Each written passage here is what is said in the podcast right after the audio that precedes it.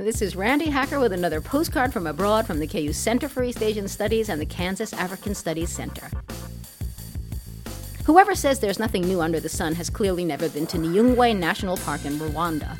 Late last spring, entomologists on a research trip found a brand new species of praying mantis. The bush tiger mantis got its name from the female's hunting style. Being wingless, she stalks her prey through the brush at ground level like a tiger. The male has wings and does fly, but he doesn't hunt, so that's all the time we're going to spend on him. The scientists behind the expedition believe that the bush tiger mantis can be only found here, which just happens to be the largest protected mountain rainforest in Africa.